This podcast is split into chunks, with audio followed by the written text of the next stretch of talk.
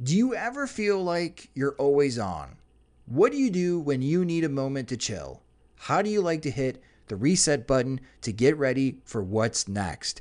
These days, everything is go, go, go. It's nothing but nonstop hustle all the time with working from home and trying to stay in touch with friends and family, a million pressing social issues, and an expectation to always be on 24 7. Sometimes you just need a moment to turn off and hit reset.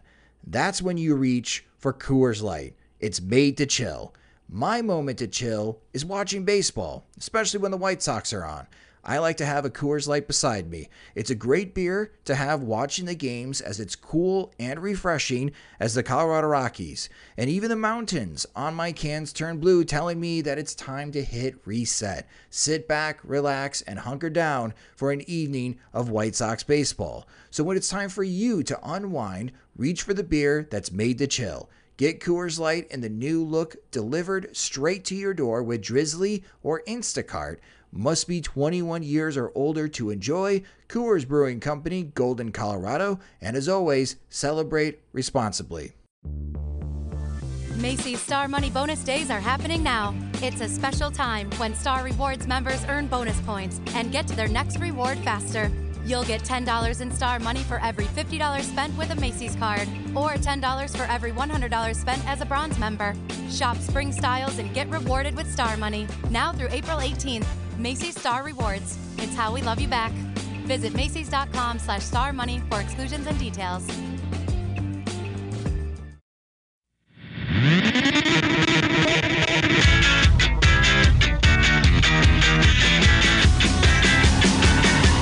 Good morning, White Sox fans. I'm Ted Mulvey, and this is your White Sox wake up call for September 17th, 2020.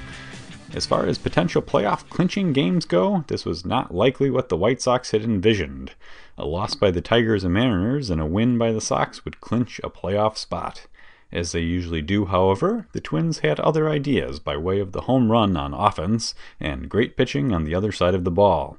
Lucas Giolito was on the mound tonight. Prior to the start of the series, I think we all thought he gave the Sox their best shot at picking up a win. It started okay with a 1 2 3 first inning, but Eddie Rosario got the Twins on the board first in the second inning with a home run to right field on a 2 2 changeup on the seventh pitch of the at bat to give the Twins a 1 0 lead. The third inning saw Giolito work around a one out Max Kepler walk to get out of things, but the fourth inning was where the Twins extended their lead. Eddie Rosario walked to lead things off, then after Miguel Sano flied out to right, Byron Buxton was up. He continued to torch Sox pitching and torment Sox fans, hitting a dinger over the outstretched glove of Luis Robert in center field to stretch the Twins' lead to 3 to nothing. It was in the Sox half of the fourth that Jake Odorizzi, just called up from the injured list with a con- chest contusion, gave up his first and only run of the game. To this point, Odorizzi had generally stymied the Sox, giving up a walk, a hit, and a base runner by catcher's interference. Jose Abreu rectified that with a home run to left field and cut into the Twins' lead 3 to 1. After Odorizzi got two more outs, he was subbed out with a blister injury. Unfortunately, Twins pitching would continue to hold down the Sox offense. Giolito pitched a quiet fifth, then worked around a leadoff double by Nelson Cruz to complete six innings. In all, Giolito went six innings, throwing 67 strikes on 104 pitches while striking out four, but walking three, and three hits. It may not have been his strongest effort, but it also saved the bullpen, generally speaking. The Twins, meanwhile, continued to put up zeros while their offense added on. In the eighth inning, Miguel Sano hit a two run shot of his own off Matt Foster to put the Twins up 5 to 1. It would be more than enough, as the Twins would go on to make 5 to 1 the final score. Twins pitching after Abreu's home run? Nada. 18 outs in a row to end the game, with the trio of Cody Stashak, Tyler Duffey, and Trevor May accounting for 16 of those. In total for Twins pitching, 10 strikeouts, 1 walk, 2 hits, and the lone a Abreu home run. Go get 'em tomorrow, boys.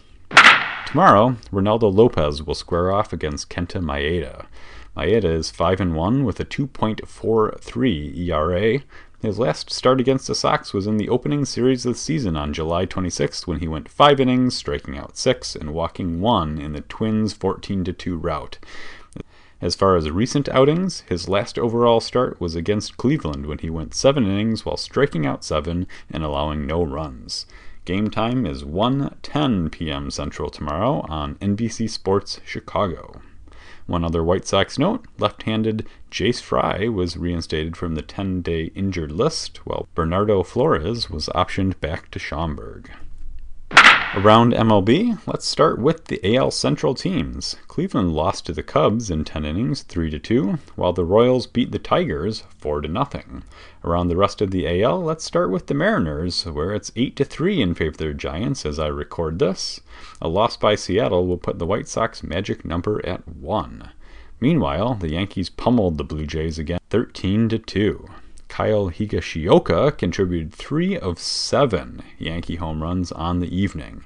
In playoff seeding news, the Rays lost in extra innings to the Nationals 4 2, while Oakland won against the Rockies 3 1. That'll do it for today's White Sox wake up call. Make sure to follow us on Twitter at Sox Machine for our latest content regarding the Chicago White Sox. If you'd like to follow me, I'm at TedSox31. Subscribe to our podcast on iTunes, Spotify, and the Google Play music stores, and help support the show by signing up to be a friend of the podcast at patreon.com slash soxmachine. Thanks for listening to White Sox Wake Up Call. For SoxMachine.com, I'm Ted Malden.